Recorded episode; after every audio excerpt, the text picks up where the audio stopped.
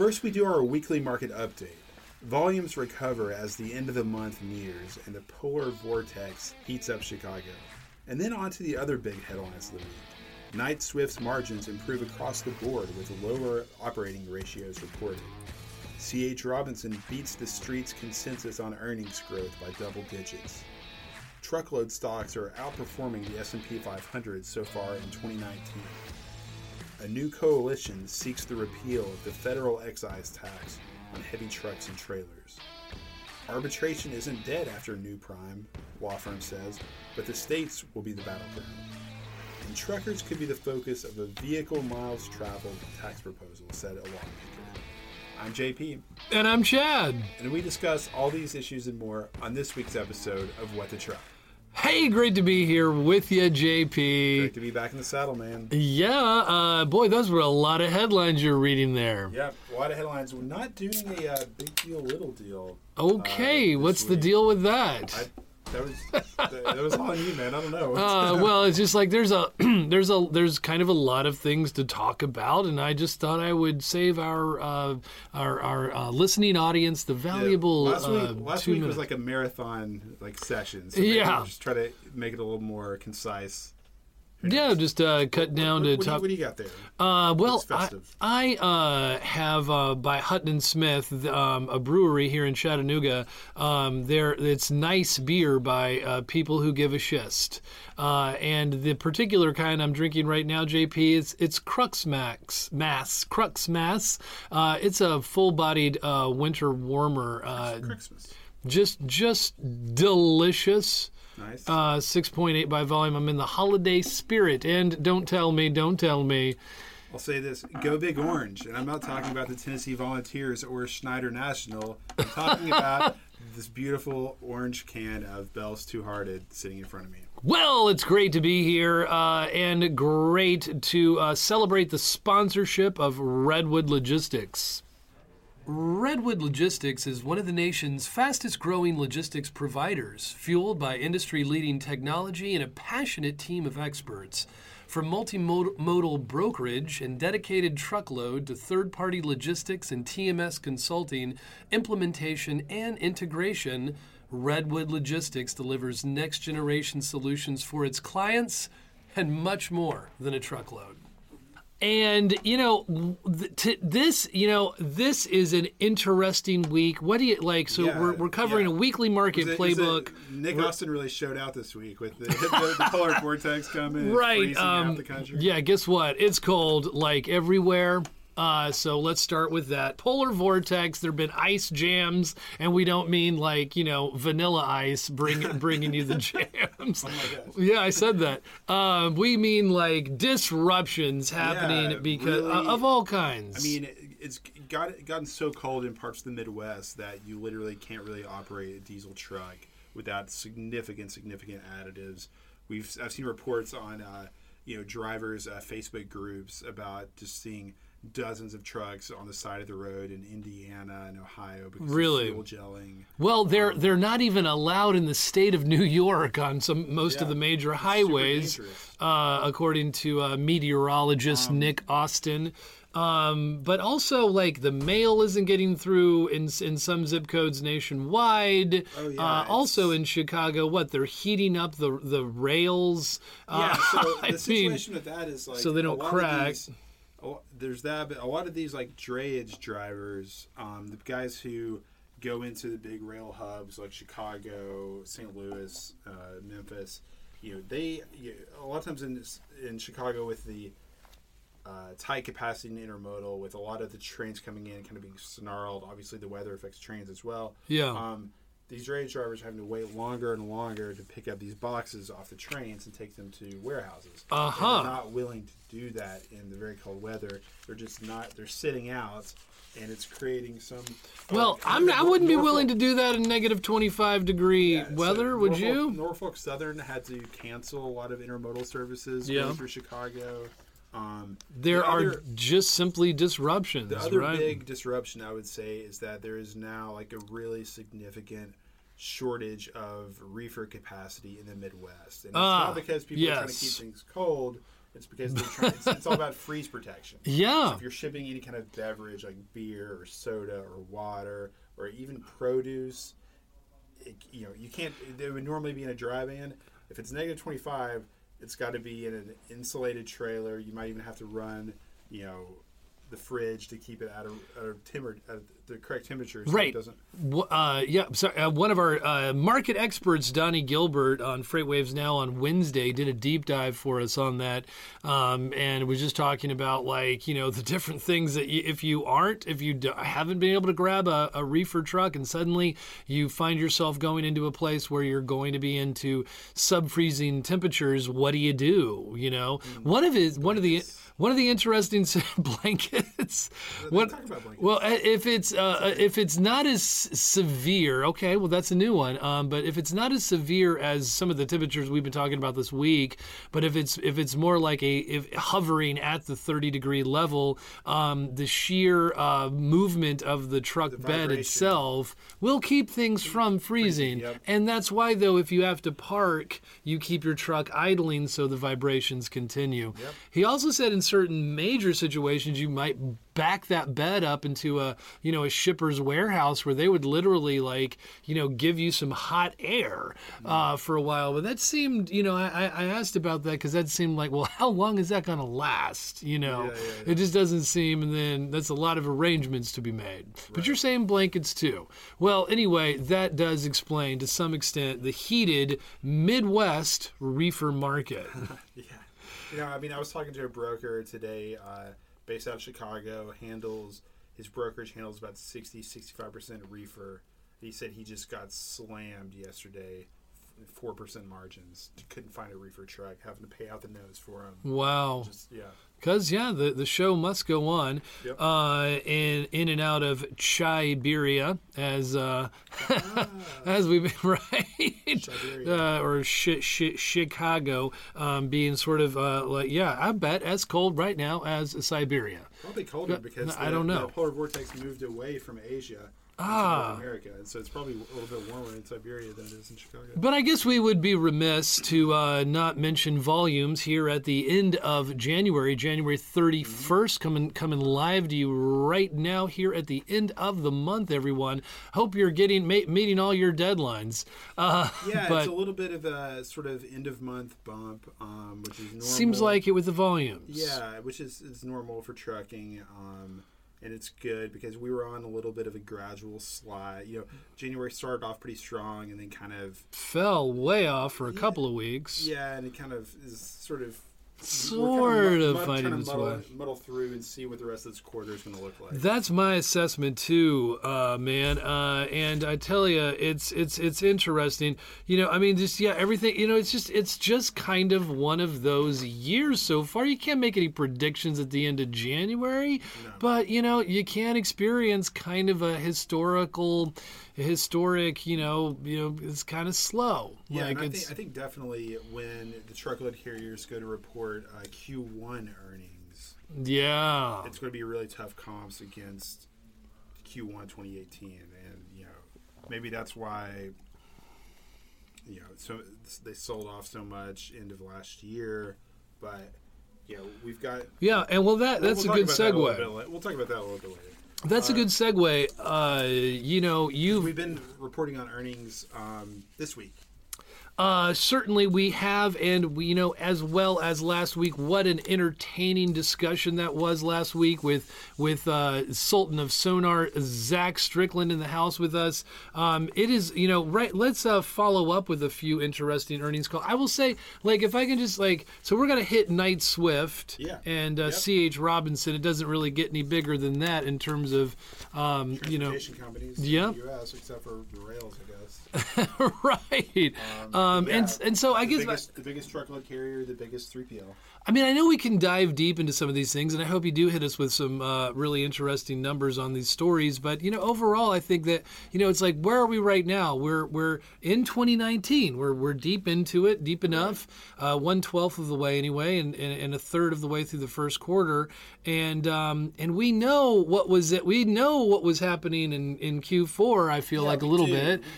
Okay, you So know, what, what we knew was Yeah. general freight market conditions, right? Right. What we didn't know was how are these companies Yeah. performing. That's that's certainly true. Right. That's certainly So, true. You know, uh, What good what good or bad decisions did they make leading into that time? were they ready? Did they Yeah. capitalize on a you know almost historic opportunity? Well, and tell and tell us like start us off eh, um, with um, Knight Swift. yeah, please. Um, yeah, I mean, there's, you know, so night the night, so you know, Knight Swift, obviously the largest truckload carrier in the country, a product of a merger between Knight Trucking and Swift.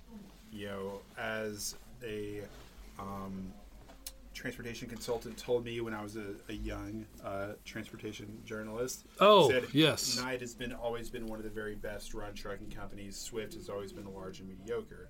oh, That story but I also know they had uh, kind of opposite cultures as well. Exactly. Knight was very uh, a lot smaller, a lot more disciplined, a lot more uh, you know focused on not chasing revenue, not trying to grow too big. Yeah. Focus on efficiency, focus on dense networks, uh, mid sort of lengths of haul. Not, not not a lot of irregular over the road stuff that's really hard to make money at and utilize your assets consistently while you're doing. Yes. they, they, they ran a very tight ship. Swift was like the behemoth that you know trained a lot of new drivers and turned a lot of people over and went all over Uh-huh. the place. Had very they have a lot of dedicated service that does well too, but that story is starting to you know, and a lot of people were skeptical about the Knight Swift merger. It's kind of like. Can Right. is, Swift, is Knight going to improve Swift or is Swift going to drag Knight down? Well, and, and before you even dive into the actual numbers, and along the lines of what you're saying, is um, that also this will be the very last time that the company reports Knight and Swift as separate entities. Interesting. You know, so um, they're going to kind of create them all as They're- these different segments. Right. There's going to be Knight Trucking, Swift Truckload, Swift Dedicated, and Swift Refrigerated, or as we've been referring to it, Reefer. Yeah, well, they still they still report. Yeah. Um, Anyway, that's that's what they that's what they said at the end of their. Um so.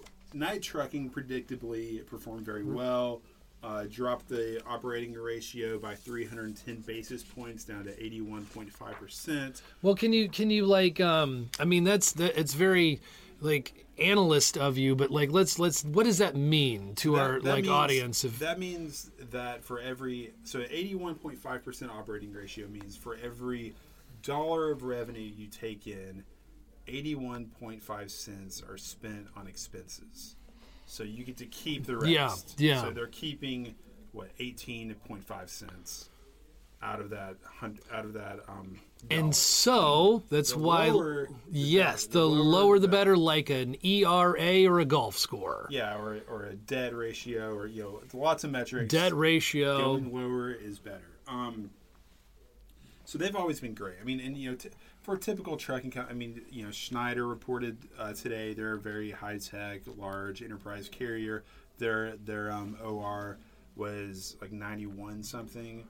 Yeah, so they're, you know, so eighty one point five is way better. Yes. Right. Um, Big improvement. real, and, you know, a 310 basis point improvement, so 3.1 percent improvement uh, year over year is is great.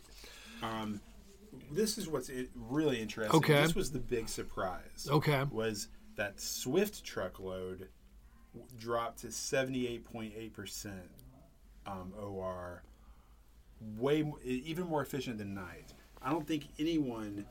You know, That now that is that is surprising, and you kind of gave us some context that's a for really that. incredible stat. They were pulling that down all year. I think that no, I don't think anyone would have predicted that Swift would ever run that efficiently. Um, and we're starting to see how they're doing it. They, And and how is that? they are really kind of adopting the Knight model. They're getting more disciplined on what kind of freight they Hmm. haul and where they go. And I mean, because here's what's interesting: that this was they they their overall their top line revenues in Swift Truckload went down 13.3 percent. So they're they're taking in less money, but um, they're running their business so much more efficiently, and that's how they're that's honestly how they're doing it. I mean, they're they're they're not taking freight that loses money. They're not taking freight that doesn't fit their network. They're trying to optimize. They're being disciplined about how their sales force interacts with their operations. Yeah. make sure that the promises they're making to the shippers actually help them you know make money. But that must be easier said than done, or Oh, they yeah. would have done it already. And everybody can say that that's the way to do it, but I guess actually executing on that is a different Yeah, story. it's been. Um, this was the fourth quarter, so it's now been a full year that the two companies have been completely integrated. Um, so you know, um, Yeah, so maybe yeah, just like uh, like LeBron James needs time to gel with his team before he wins a championship or something, right? you got a so little think- chemistry, I mean, maybe. we were talking on the general Slack channel for our company, you know, our internal chat thing for our company, and everyone was pretty impressed and surprised by what, what's the numbers that Swift put up. Uh, and it's a little confusing, I think, actually, in the article where I think it's written that it it, it, it went up, but I think, Yeah, I think maybe they the meant, I think the Kingston meant improved, but obviously for OR to improved it has to go for OR to down. improve, it goes down. Just like a pitcher's ERA, to use another sports analogy, I suppose. Uh, well, thanks for uh, that. I think you gave us the highlight on that story, um, or you know, what the the big takeaway. What what's up with C. H. Robinson? I mean, that Yeah. th- they were they've. They, it seems like you know all conditions were right Yeah, for them, Um, and they and they Exactly. So the fourth quarter of 2018, um, most of their contract business had been repriced higher to reflect, you know, just you know, the shippers wanted to stay out of the spot market, so they they moved their contract prices higher, and at the same time, that the fourth quarter is when capacity really started loosening up, and so CH was able to exploit that. You know, they refer to contract and spot. If, if you read this, if you read CH CH Robinson's financial statements, they Yeah. refer to contract and spot as price and cost, what they charge versus what they pay. Um, and what's interesting about them is that they are able to adjust their business model to different points in the freight market cycle. So, a lot of analysts were using words like they, they're a defensive name, meaning that if you think the economy is slowing down or the freight market is, is crumbling, you buy them to play defense. your Uh-huh. Because they do well. They can do well in any kind of market. um, they so they're kind of a chameleon, but which is unusual for such a behemoth. Uh, Exactly. you know, Exactly. Yeah, they're, they're, by far the largest uh, 3PL. Um, so the the core biz, you know, they have several sort of businesses. I mean, if you think of C.H. Robinson, it's over 100 years old. Uh, it started off as a broker of produce. Um, okay. and um, and that's that's that, that's now called the Robinson Fresh division, and it's actually kind of the smart division. Now, now what's really the core of the business is what they call NAST or North American Surface Transportation, and that's that's their that's their big brokerage. Um, they were able to grow EPS. Uh, over the, the the whole company was able to grow EPS 24 percent. Um, I think that Wall Street predicted 12%, so they doubled that. Yeah, I think that's a big takeaway from the Um, And what's interesting is that they're getting, you know, they've adjusted their model to take advantage of the difference between contract and spot. They're moving Yeah. more into contract freight um, in 2019. About 65 35 is what um, uh, Wiehoff, the, uh, the CEO, guided for. And the only other thing I'll, I'll mention is that they're they're they're continuing to invest in technology. They're going to spend about two hundred million dollars on um, information technology in 2019, and that's driving efficiency. Uh, in, in the fourth quarter, they grew. yeah, acquiring technology and implementing it does increase efficiency. Increases productivity. They're trying yeah, to productivity. It- all these work. Yes, that is what we are like. You know, we I think at like our organization, that is one of the big messages that we you know are, are really trying to get across because I don't think the uh, you know as as our CEO Craig Fuller has said, the broader media does not understand uh, freight commercial freight, Right. right? And and commercial freight doesn't understand technology Yeah. completely, or at least the media in in in commercial freight doesn't understand um, technology. And so to see, A lot of the analysts were asking about Yeah. this because one of Uh-huh. the interesting parts about the fourth quarter results was that they grew their top line revenue. The top line revenue growth, the kind of gross revenues. doubling expectations. Well, it's earnings per share. So that's Uh, different. uh, That's yeah. going to be net. But the gross I see what you're saying. The, the total amount of money they took in Oh, yes. only grew four and a half percent. But Uh, the bottom line, the net revenues grew thirteen percent. So they were able to grow Huh. their profits thirteen percent on revenue growth of only four point five percent, which means Because they're, they're- more efficient. they're, that's They're exactly what that means. So it's Thanks for that explanation. They're doing, they're doing it's more loads per broker. It's higher net revenue dollars per load. It's you know Yeah. obviously you've got you know you've got the bottom falling out of the spot market, which is always good if that's where you're buying. Well, um, I, you know, but you've really done um, your your homework on C.H. Robinson. Of course, you, you wrote that article, but um, that that was actually, I think, educational, um, and, and I, I, I I like that. I mean, I sometimes, you know, I appreciate that deep deep dive. Yeah, they're, um, they're I mean it's an interesting company, and it's it's really uh, they're kind of you're kind of making me excited about earnings. like, ha, ha- Oh. yeah, you've come a long way, or I have. Um, yeah. Well, let's. Um, we've got another story, kind of just about how these earnings have played out and how, Yeah. sort of what Wall Street's uh, sentiment toward uh, truckload stocks has, has been, and that's really that truckload stocks have Yep. been outperforming the S and P 500 so far in 2019. Yeah, this is kind of our like macro, kind of like a little bit of a larger look. Um, Yeah, little, sector. Yeah, uh, kind of our market. You know, a little bit like a broader look at the market playbook, and well, well, tell us. You know, like So- you, you wrote this article as well, or covered it. um, Um, One of the interesting concepts that we kind of explored in this article was the idea of beta. And you know, before you talk about beta, you can talk about Right. alpha. Al- you know, you've heard, probably heard of the website Seeking Alpha. Yes. And alpha is just how much does a stock are you outperforming the market? if you're being alpha, If like you, mean- you're alpha, it- you're alpha. you're seeking alpha. if you're seeking alpha, you're seeking that edge above the market. Yes. Your alpha is defined as how much you're outperforming the market by. Beta is a So, little what does it mean to be high beta? So as the beta is Okay, so different just- than alpha. Beta is your volatility with regard to the market. So if the if Yes. S&P 500 goes up one percent and you go up one percent, you You- have a beta you're- of one. right, If the beta, if, if the S&P and this is what you 500 explain in the article. yeah, if it goes up one percent, you go up half a percent. You have a beta of 0.5. If if the S and P 500 goes up one, you know, five percent, you go up 10 percent. You know, you have a beta of two, right? So it's it's sort of uh, it's basically your volatility compared to the market. It's a measure of risk. Yeah. Right. So it's you know no risk, no reward. If you if you're buying high beta stocks, you expect to make more money in the good times, and you expect to lose more money in the bad times.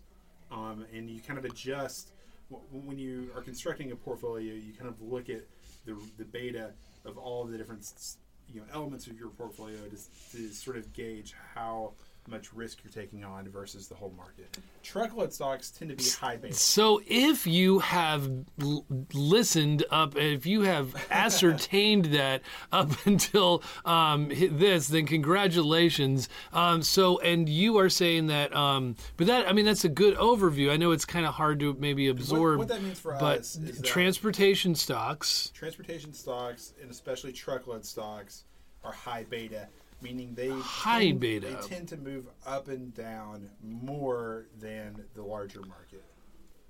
Yeah, yeah, and that's where we're at. We're we're we're looking at some transportation stocks, right? They have a high beta. And they're and, you know the S and P 500 has gained uh, when this article was written, it gained about seven percent over the year, and there were trucking stocks, a couple trucking stocks at least. Um, I want to say Knight Swift and um, one other one other stock that had been up over twenty percent for the year.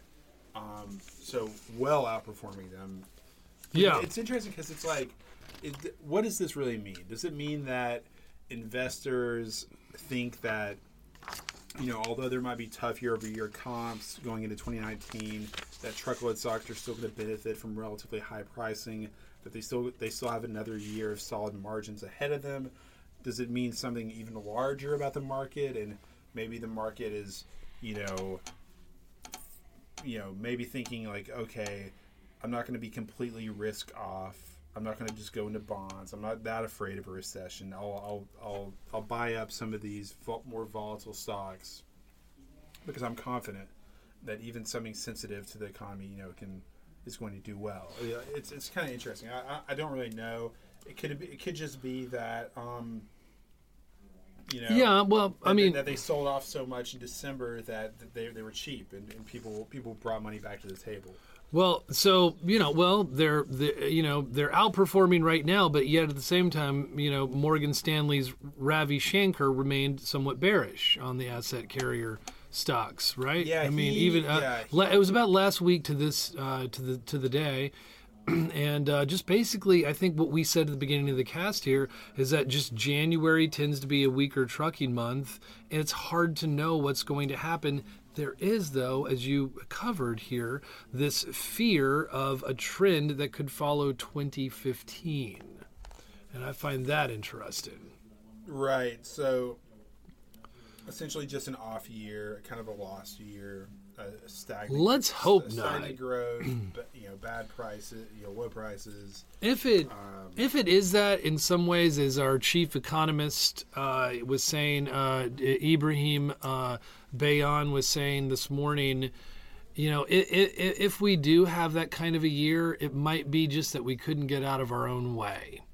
Uh, it just seems like you know there's we're, we're getting in the way of the economy being able to do better than it is for a number of reasons, but shut down. The, the Yeah, Fed, right. the- like let's hope we do get out of our own way and hope springs eternal as they say right i mean even here on january 31st um well like should we talk about a legal thing going on uh, yeah, the, the taxes. like let's let's cover some uh, law some stuff Okay. in a fun and entertaining way for everyone Yeah, we have we have two tax stories and an arbitration story.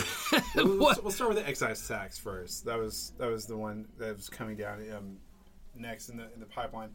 Uh, the new coalition. Of, oh okay of truck builders, uh, OEMs mostly, uh, seeking the repeal of federal excise tax on heavy trucks and trailers. Okay, this is something that, you know, everyone out there who has to pay this tax, and even those who don't and learn about this, should be fired up about. Why I am like, let's, this is ridiculous. It's a 102 year old tax. Um, and finally, a coalition, and like, there's finally enough support and allies It's called it's called the to get rid of it. Modernize the Truck Fleet Coalition. That's what it's called. Yes. Um, mo- yes, modernize the uh, the truck fleet and yeah, the or modernize the truck fleet. I think is also what they're just for sh- shorter. And it's uh, okay. So basically, there has been this like if you buy a new truck. You pay uh, a twelve percent excise tax, uh, and you know, and and you do that now. And this was a law that went into effect in 1917 right? That was supposed to help pay for uh, World War One, and at the time it was three percent. Right. So like, So what happened? Uh, have Right. you paid for World War One yet? but also though it was even included in kind of like a 1986, um, you know, tax, Yeah, you know, reform bill, bill, and uh, and so the language is in there from Probably when they 1986. yeah, and so it's time, people. It's time, and you know, this it's it's good for everyone. Like it's good. It's good. This is dumb. It's the highest Yeah. excise tax on any industry. Good for everyone to get rid of this tax. It's you know after a year when uh, there were so many headlines about the cost of trucking, when people were talking about capacity crunches, why would you have a twelve percent excise tax in the way? You know, as- as an obstacle to someone buying a truck and getting started, you know, as an operator. And actually, one thing that the story I don't think touches on that I'm not even clear on is um, what does that money go to pay for? It, it's not like it's infrastructure. Like, hey, we're we're trying to figure out infrastructure and how to pay for it. It's not, where is this being appropriated? Right. It's probably You know, just going into like some general account. Slush fund. Yeah, exactly. Um, and it's like, and think about it like us. Like we live in Tennessee, right? You're, already paying like a sales tax of over nine percent. Nine point two five. Yeah. So you, yeah. then you buy, if you're buying a truck, you pay the twelve percent. Golly, that's true. crazy. I mean, you could be paying 20, 30,000 more to the added price of your vehicle. Well, who's going to want to buy who's and this is part of their argument, who is going to want to buy like a nice new vehicle with modern, you know, um modern not Accoutrement. yes, uh, like all of the like technology we're talking about, and, and like a, a more efficient engine that's you know more sustain. Who's going to want to do that when they have a ridiculous tax? And there's also like, I mean, it's Well, I one. know, and that's that's the horrible part. Yeah. That, like you talk about like depreciation and things like that. Like this is twenty percent. You know, if, if, it, Mm-hmm. give me an example of buying a you know a truck in Tennessee, sales tax plus excise tax. Twenty percent of the truck's value that vanishes the, the moment you buy it. It's not like it's not like it depreciates over time. It's not like you're buying. Yeah. It's not like you're buying twenty or thirty thousand dollars of you know a more badass truck. It's just goes to the to the, the government. It's just like it's just it's a tax. That is a great point, actually, That's because probably why most yeah, owner operators and like small fleets always buy used trucks because Yeah. excise tax is ridiculous. It's ridiculous. Uh, it's it, it- that's a great point, like about the depreciation, because so so uh, you're never going to get that money back. You know, like in, in the in the truck. right, yeah. It's not like Excellent paying thirty thousand dollars for a truck that's worth thirty thousand dollars more. Um, and um, I think also in the spirit of um, finding good news wherever we can find it, the, the, the, the House bill currently has 17 bipartisan co sponsors. So, hey, we might see some change and some ways to, you know, help alleviate some of those extra silly, ridiculous costs. But speaking of, Right. right, Of course. Yeah. uh, how can we pay for infrastructure? That story came up this week as well. Big surprise. Congress wants uh, uh, truckers to pay for it. Es- Essentially. Yeah. Um, well, they're exploring ways, and it was one of uh, President Trump's like original promises, right? They they were going to uh, like early on, $1.5 right? trillion dollar Yeah. infrastructure bill. Right. They, yeah. New huge airports. So so that has been supposedly on the table, but for the better part of two years, um, the issue remains stagnant. Yeah, they've really struggled with how to finance it. Um, And you know, I think yeah. the Trump administration had this idea for these like public-private partnerships that would get access to cheap credit and build things, and then sort of repay them with tolls and things like that. And uh, you know, Democrats weren't really into that, and Democrats wanted just to spend the money outright and almost make it like a economically stimulative, like like public works program, which obviously the Republicans are saying that's very wasteful and you know we don't have that money to do that. And so this is like a vehicle miles travel tax, a VMT tax. Which okay, to to to the credit of the lawmakers trying to push this ahead, um, or, or or to the at least the thinking behind it is that you, you're not going to do a fuel-based tax anymore. There's electric vehicles. It's yes, it's true. It hasn't been updated in 25 years, but it really does penalize the trucking industry. It's like it's like an attack on the trucking Well, industry. and, and the other thing about the fuel-based taxes, yeah. it's it's contradictory to. Well, it's, it's Like, essentially yeah. they get- on the one hand, the, the the EPA is is you know saying you have to get more MPGs, you have to get more miles per gallon, more miles per gallon, more miles per gallon. You have to build more and more efficient trucks, more and more efficient tr- vehicles. Oh yeah. On the other hand, if you're taxing fuel use by the gallon, Yeah. that You're- You're like cheering for it. well, You're like, like, yeah, we want them to be consuming more gas. exactly. So the year that you implement that tax is the most money it's ever going to make, and then as vehicles get more and more efficient, it's just going to keep going Yeah. And then I think that's one of the points of like why they're going for just like vehicles mild. I still ve- vehicles mild traveled. I, I still think though it's like you know like a part like if we're talking supply chain, we're talking the trucking industry and like the global economy. Like we are this industry is like is is it's the G it's the it's the sub- it's what makes it all happen like you can't like we need our goods we shouldn't it's it's it's it's taxing it's unfair it really is inherently unfair uh, I, I think there there have got to be better ways. Like even to me, this is similar. The VMT, the vehicle yeah, it miles traveled similar, to, it is similar. it's similar because I mean, what, because what- naturally- vehicles drive the most miles. Yeah, land-based- vehicles. So so it's it's you know but it's um It's rational in the sense that It's- it's connected to the use of the road and the depreciation of the road and the damage to the road. there you go that's But- true But I mean, it's again, you're just you're you're essentially just like punching the economy in the face when you try when you put taxes on interstate commerce, which You is know- what taxing trucking is. Yeah, It's yeah. just like why like after again after uh, you know the, the money's going to come from somewhere. We talked about how you know one of the best trucking companies in the U.S. Schneider is only keeping nine cents of every dollar of revenue that that they bring Right. Like, Think of those margins, and they're do. I, it- I, I will. Let's. Well, I think I was going to say, don't get me started, but um, uh, you know, I will say too. One one of the interesting things about it all is like, who knows how far this bill will actually get. But uh, you know, congressional Republicans have chosen. You know, basically right now they're they're not you know introducing new ideas because they're looking to take cues from the White House, and there's reasoning behind that. There's rationale, which is um, well, we don't want to introduce something that would get rejected anyway. We want to see you know like take take cues, but um, Right, and now that the Democrats are in control, it's even, you know, Well- it's even more kind of like Well, it's more complicated, but you might you might just, and I'm going here again with optimism, but you might just think that a little tiny bit more might just be accomplished if you know, like Maybe, maybe. maybe, uh, on on this front, you know, Yeah. because it's one of the few things that you could actually um, possibly fu- like come funding infrastructure, building Yeah. something, saying like, oh, like for pre- the president to say, look at this awesome thing I built. Like we know he wants to do that about a certain pet project of his on our southern border. Really, But I haven't heard could- of that.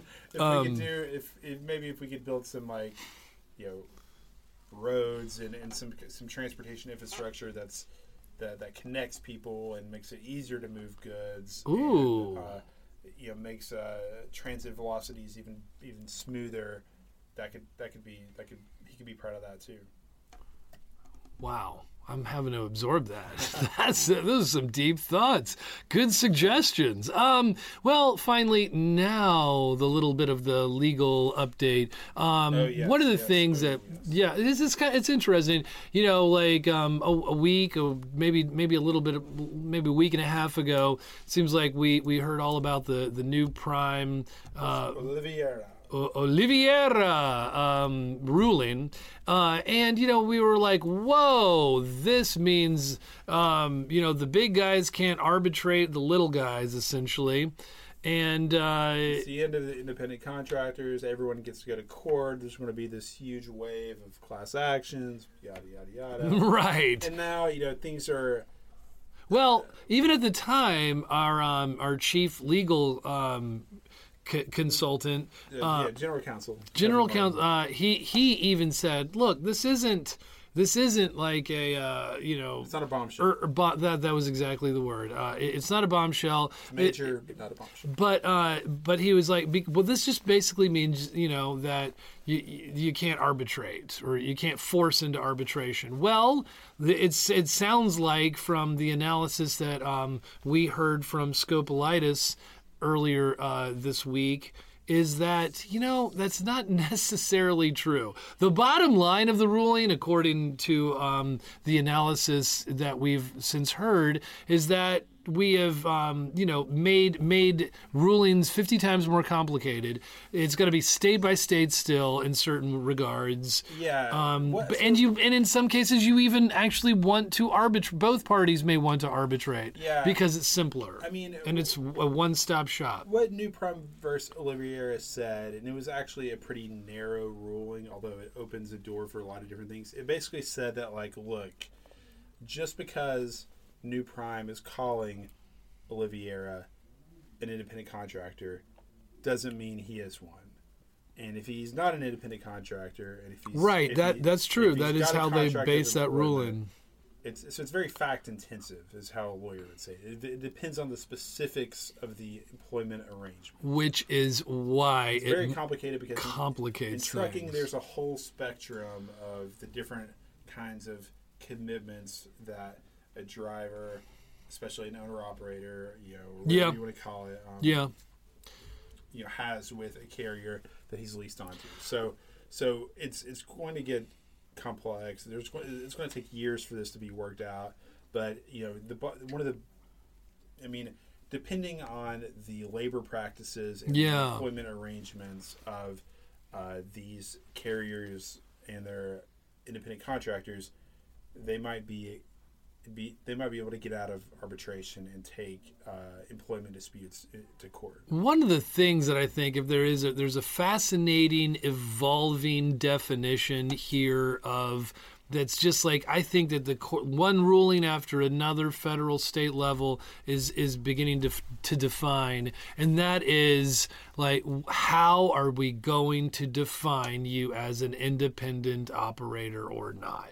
That's what all of these things are swirling around, essentially. Right. You know, And ultimately, it has to do with what is the most. And there's another case- labor rights. Yeah, and, and just how do how do we fairly compensate truck drivers? Yeah. there's another case where a federal court said that uh, truck drivers should be you know paid by the hour.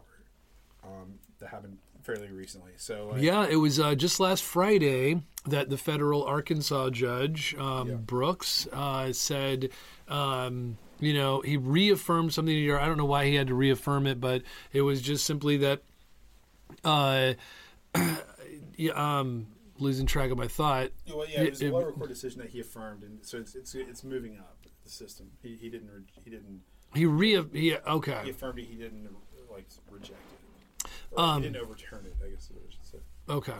Um, uh, but yeah, yeah. he, he he and it's it's supposed to. It was Pam Transport. They're pretty outraged. Um, what are the ramifications of if you have to pay him per mile? To me, in a sense, though, as I think about it, I'm like, well, well, if you, I mean, it, you know, a trucking company with some accounting practices, right? You could just say, okay, I'll pay you per mile, but I'll pay you this tiny little bit amount. Like, you know, it's like it's like all uh, just because like I'm paying, like can't. I mean, I'm just I feel pretty sure that like you can get around that. Like Yeah, not just paying them per mile, but paying them by the hour. But what's interesting is is that Okay. the court, which you know, most people would think you know, is pretty conservative now, um, especially with um, you know Gorsuch and uh, The Supreme Court, sure. and Kavanaugh board. Oh, if they've it been goes up to that. Well, well, well, not even that that case, but the new prime case. Like they're they're pretty. It's interesting to see how open they were to considering you know this this issue. It was interesting that it was an eight zero decision. I just think that there are some deep structural issues with the way that truck drivers are compensated, especially with the regulatory burdens they have to bear with the ELDs and things like that. There are some corners of the industry, especially if you think about like like port drivers, uh, where there are actually some pretty abusive labor practices, and I think there's sort of a growing consciousness that we need to figure this out, and but the way that our political system is set up, and maybe the way that Congress is divided, there's not going to it's not going to come from the lawmakers. It's going to be worked out in this slow sort of piecemeal way by, by the courts, and it's going to take it's going to take a long time, but you know, it's obviously it's important for any industry players to stay apprised of because I mean, depending on what these courts are ruling, you could be exposed to litigation or not, depending on you know how you run your business. Yeah, in terms of the you know driver shortage as well, you know some some people just kind of you know they, they they just argue for the bottom line that you know hey pay the drivers more and they will work more. And while there are a lot of other mitigating factors in the end I think you know if you're from the perspective of a driver you do want to be paid what you're worth what you're having to deal with being on the road. And uh, so we're uh, we're all in favor of well you know just like just like uh, to use one more sports uh, comparison you you want to get the call right you know you just like you don't care how many times they have to review it well you do care how many times they interrupt the flow of the game but in the end you just want them to get the call right and that's what i feel like we should just figure out a way um, to uh, to pay drivers a fair a f- what what is fair so whatever rulings have to do with that, whatever, however we have to define them legally. And it's interesting. It's been a cold and frigid and wild and weird, uh, and, and somewhat, you know, kind of cold and dismal a month. But um, it's great to. Um, to, to be here with you, JP. Um, any final thoughts? Um, no, man. I just looking forward to this weather passing. I think uh, next weekend here should be back in the 60s. And I think in Chicago in the 40s. So that's so, that's the 60s south of the Mason Dixon, right? Right. So it's great for them. They can get out of their uh, uh, chai ch- chiberia, such as they're experiencing. Uh, well, that's it from us for this week. And uh, hey, everyone, stay safe out there. And uh, thanks for tuning in. We are here with a, another round of five good minutes, and this time we have Scott Cousins, the Chief Technology Officer at Redwood Logistics. Hey, Scott, welcome to the show. Hey, thanks for having me. Appreciate it. Excited to be here. Um, so, are you ready to run the gauntlet of five good minutes? Yeah, let's do this. okay. Um, why are shippers exploring new technology in the supply chain? You know, there, there's a lot of great opportunities uh, right now for shippers. Um, you know, and we find that with a lot of the um, a lot of the, our shipper customers' core businesses um, within you know what they're doing, they're really be, they have become and are continuing to become more data driven in how they run uh, their day-to-day operations and their core. Uh, when it comes to supply chain and transportation, um, you know, a lot of times that's a, you know, an ancillary component for them. It's a necessary evil. So, uh, you know, as they try to uh, optimize, you know, their entire end-to-end, they're really looking more and more to be data-driven uh, within the supply chain. Um, and so, you know, from that perspective, you know, that kind of creates the the need, if you would, uh, within a lot of our shippers that we find. So it's uh, it's an exciting time, and there's there's a lot of different ways to achieve it. So makes it uh, pretty dynamic right now. Right, that makes sense. You know, a lot of these shippers um, are you know have a lot of data and a lot of analytics around you know you know that, that, are about their customer relationships or about the operations inside the, their facilities, but they're not necessarily good at um, using data to make decisions about transportation. Um, why is that, and what, what kinds of issues do they run into when they're adopting um, you know new technology in the supply chain? Yeah, so you know that, that's a, a great topic for uh, for what we see. Um, you know, shippers from an you know core ERP perspective and CRM, they've really been leaning into you know how to how to you know optimize uh, customer experience for them, um, how to optimize their, their core operations, and uh, within the supply chain, uh, you know one of the gaps for them to become you know really good and really data driven is is having a, a, good system, a TMS that they can uh, leverage for it, and then getting that integration back into their their core systems.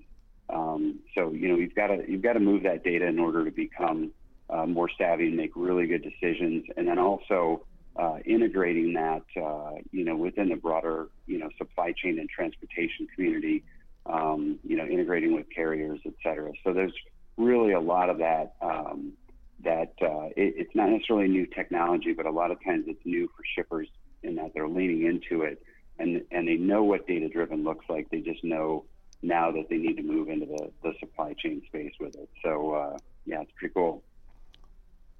Great. Yeah, that that that's that's super interesting. Um, how does Redwood partner with shippers in the sort of you know evaluation and adoption phases of of uh, technology? You know, we we tend to be very consultative at Redwood uh, as we're looking at shippers, really trying to understand you know where the needs are.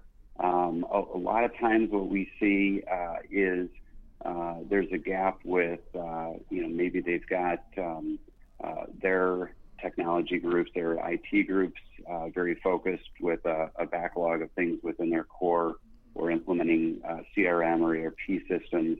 Um, you know, so for us, we really focus on simplifying that integration process, helping to set up a, a TMS that you know meets the needs, and um, you know, and then uh, you know, helping them therefore speed time to uh, to realize value in what they're doing. So, um, you know, we also find sometimes there's uh, larger shippers or shippers that focus uh, primarily on a single mode uh, for most of what they do, but they might need, uh, you know, they might need help with intermodal, they may need help with LTL offering, et cetera.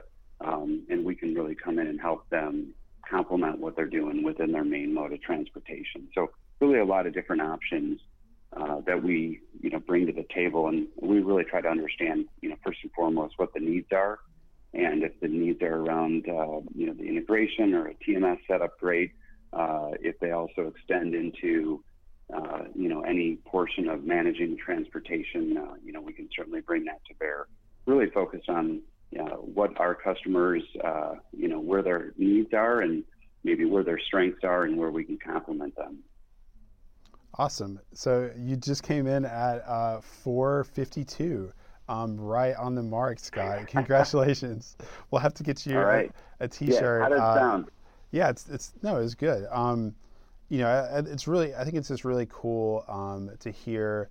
You know, we, we keep hearing in the abstract that market conditions are forcing shippers and 3PLs into tighter, more intimate uh, partnerships and collaborations. But it's really, we hear that in the abstract, it's been kind of like a talking point and almost a cliche at this point. But it's really cool to hear from someone like you who can really say, like, what does that actually look like? What does that mean? Like, that, you know, sending software people over and, you know, working with them and integrating their systems and helping them, um, you know, figure out how to make sense of, of transportation data and how it how it affects you know other parts of their business and stuff like that.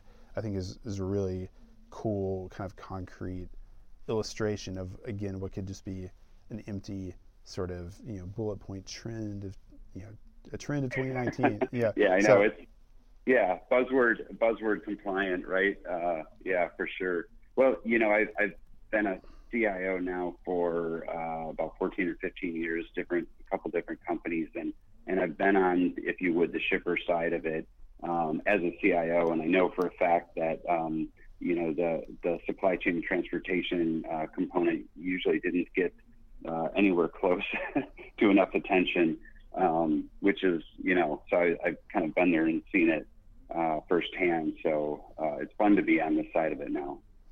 Yeah, it's and it's. I think there's probably some renewed pressure on shippers. Um, we covered a lot of the the earnings. We, you know, we we looked at a lot of like the big shippers earnings calls in 2018, and it would just like, mm-hmm. you know, and I think like 40 percent of them would talk about unexpected freight costs impacting their bottom lines and affecting earnings. And so, right, you know, I, I, right. I feel like, you know, this is the year where, you know, hopefully things, you know, th- even, even though people talk about capacity loosening up and demand might being a little bit softer, we're still in like an inflated price environment. So I feel like there's a lot of tailwinds for you know technology adoption for and for 3PLs who can um, be creative about how they help solve their customers' problems.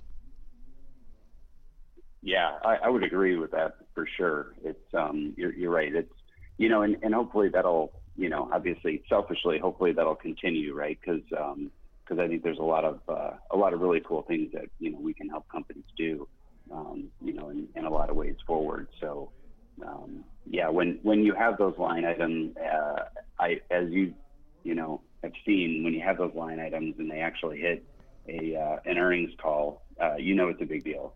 yeah, yeah. right. When it's so, like when it's um, not just when it's not just like Paul Page in the in the journal's like logistics report talking about it, but it's actually on the yeah. front on the front page of the Wall Street Journal. It's like okay, this is a big deal now. Yeah, exactly, and that usually gets those, uh, you know, those uh, senior teams and those CEOs and boards to, uh, you know, want to pay a lot more attention and, and ask those questions, right? Because that's the, that's the beauty of the technology play on on uh, supply chain right now is, is, you actually have board members, right, that are coming in uh, asking about, you know, what are we doing on transportation with technology, right? This it's a thing, nice, which that's is awesome. fun. Uh, So yeah, Great. Thanks a lot. Well, thanks for listening to this week's episode, and thanks again to Redwood Logistics for helping us out and partnering with us on What the Truck. As always, we go into more detail about each of the topics we've talked about today on our website, freightwaves.com. We will continue to publish this podcast weekly, so be sure to subscribe to What the Truck on Apple Podcasts, Google Play, Stitcher, and SoundCloud. Also, make sure to leave us a review to let us know what you think of our new podcast. That'll do it for today. Thanks for tuning in, and we will see you next week on What, the, the Truck. truck.